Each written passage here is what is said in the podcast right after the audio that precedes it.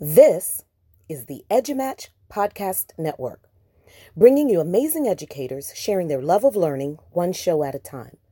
The EduMatch Podcast Network is proud to support this show and many others. Find out more at edumatchpn.com. The ideas and opinions expressed in this podcast are solely of the individual podcaster. This is TLC Ninja, a podcast for teachers by teachers about classroom innovation. Hi, and welcome to episode 113. Love that number 13 of TLC Tech Learn Coffee. I am Lisa Nowakowski, a technology coach in South Monterey County here in California. And I'm Nancy Minicozzi, an instructional technology coach in Beverly Hills, California. Just a reminder, we have a 15 minute format because ain't nobody got more time than that. And today's coffee fact is we've all heard of Arabica and Robusta coffee beans, but there are others. One of them is Liberica. I hope I said that right. And, and that's another type of coffee bean. It is a rare treat and grown in a very specific climate, making it difficult for farmers to grow on a mass scale. The Philippines uh, were the only nation to uh, come close to matching the world's thirst for this woody tasting coffee. And our guest today is Andy Losik, who will be talking to us about the five C's in distance learning. So, hi, Andy, welcome, and thanks for joining us. So, go ahead and tell us a little bit about yourself, who you are, and what you do. Great. Uh, yeah, thanks for thanks for inviting me. My name's Andy Losik. I'm an elementary STEM teacher in Hamilton, Michigan, which is in kind of the southwest corner of the uh, of the mitten. Everybody, hold your hand up, and then it's uh, you know, right over, kind of just above the wrist on your, uh, on whatever. Well, your left side if you're holding up your right hand. So it's the Lake Michigan side.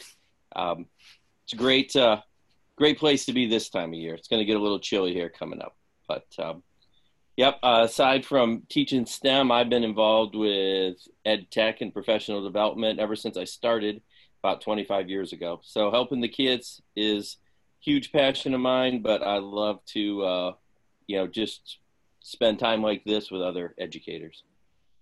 And we are so fortunate to have you here today. So thank you again for joining us. Um, so now we've all heard of the four C's because that's been around for a while, but you say five C's. Can you explain that? Well, I, I think of critical thinking, uh, collaboration, communication, um, creative problem solving or creativity and then citizenship as well. So that's where that's where all of the for me it's it's those five. I guess four or five. Um, and then you could you could argue some of those overlap but uh, you know those are those are five pillars that i really try to work closely with when i'm designing lessons for my kids.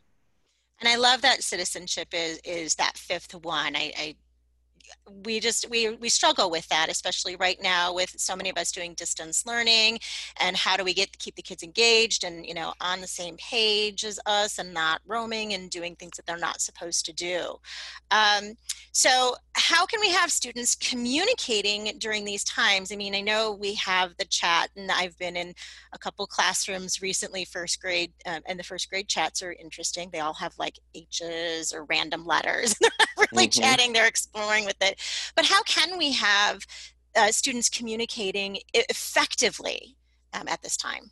Well i think i think there's there's two ways that we can consider communicating and one be working on a project um, but the other one is taking advantage of the technology that we have and allowing them to share out what they know in different ways. So I, I i'm an elementary stem teacher so right now I'm working with kindergartners who are new to iPads, and one of the first apps we go to is Show Me, where it's a digital whiteboard that they can draw on, but they can also narrate on.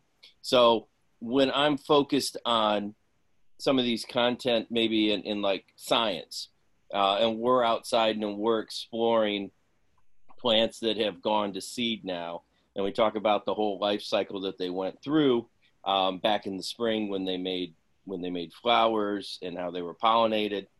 Um, you know, I want to see kids drawing and showing that to me on an app like Show Me. Older kids could use um, use video like iMovie, or um, we use Keynote extensively on our iPads with our kids in the uh, Magic Move animation. And so, although I see so many teachers that kind of get a, get kids with Chromebooks and Google Docs, and they want to teach like it's 1987 or 97, uh, and it's just a the fanciest word processor you ever saw. There's so many inherent ways in the technology that we can allow them to express their learning way beyond just typing something up.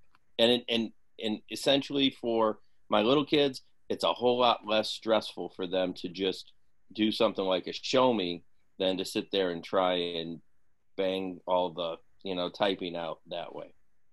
What a great idea. And i know not everybody has ipads and show me and things like that. So you know for those listeners out there uh, things like jamboard kids can draw on and that works on chromebooks. Uh, flipgrid is another great option oh, yeah. Um, to explain those sorts of things. So yeah I've been um, I've been a real proponent the last few years, and um, I've teamed up with with Brian Briggs and Ryan O'Donnell, a couple of other California educators out there on your end of the world, who um, you know we've we've really been trying to show people that they can create with Chrome. That the Chromebook shouldn't be just that machine that's a fancy typewriter or you know a web consumption device um, but there's so many things out there. Um, infographics in something like um, like Canva.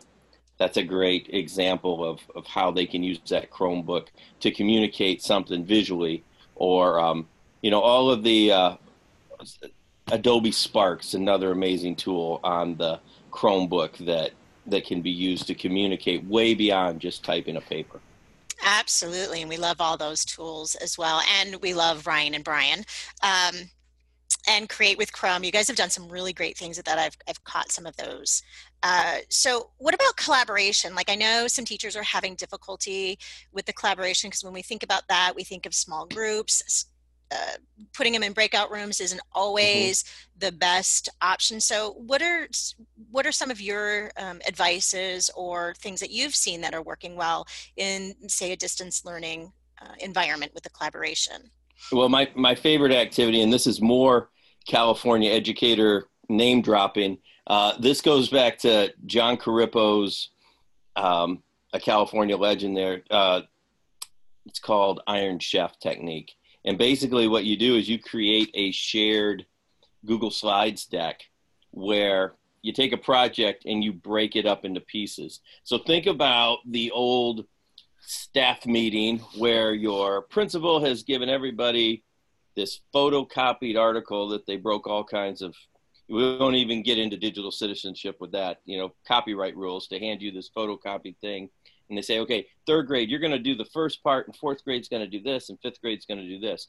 Well, if you take that approach to doing a group project where you create a slide for each student in the group, everybody can can, can uh, collaborate and can contribute to that. So take uh, take a president report. You give each group a president, and each slide has something like early life and then accomplishments in office and you know and all these different things about this person where each student then is responsible for one slide.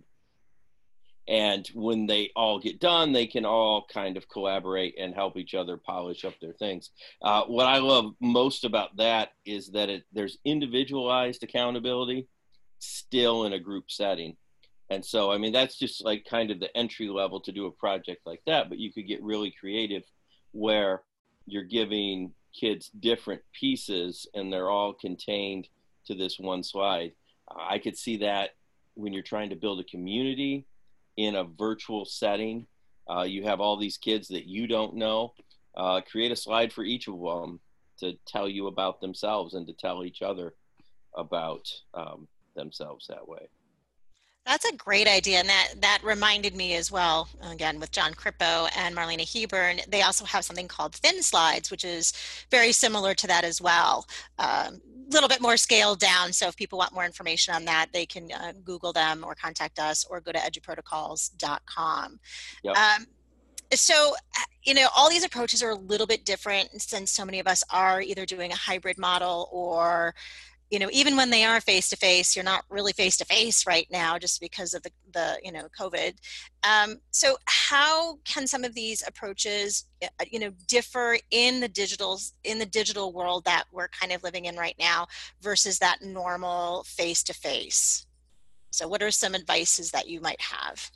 I think the biggest piece of advice is that good teaching whether it's face to face or digital shares a lot of the same elements, but you cannot just take what was successful for you in a face to face environment and expect it to translate digitally. We need to have some type of digital pedagogy. So um, I'm a big fan of something like HyperDocs w- that leads the kids uh, through many different steps of the learning.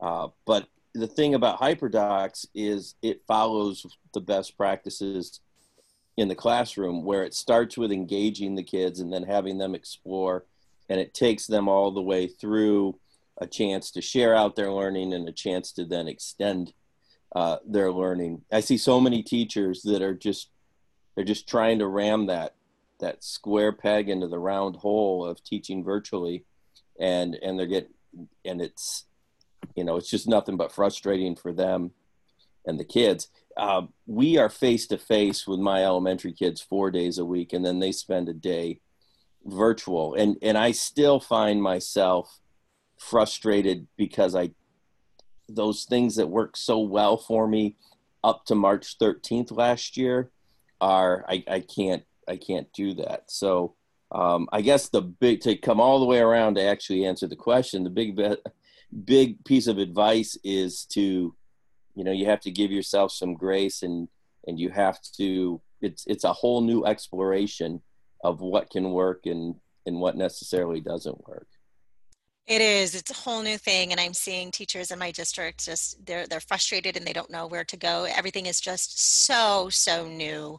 Um, and i love the advice of give yourself grace. I think i don't think teachers can hear that enough right now.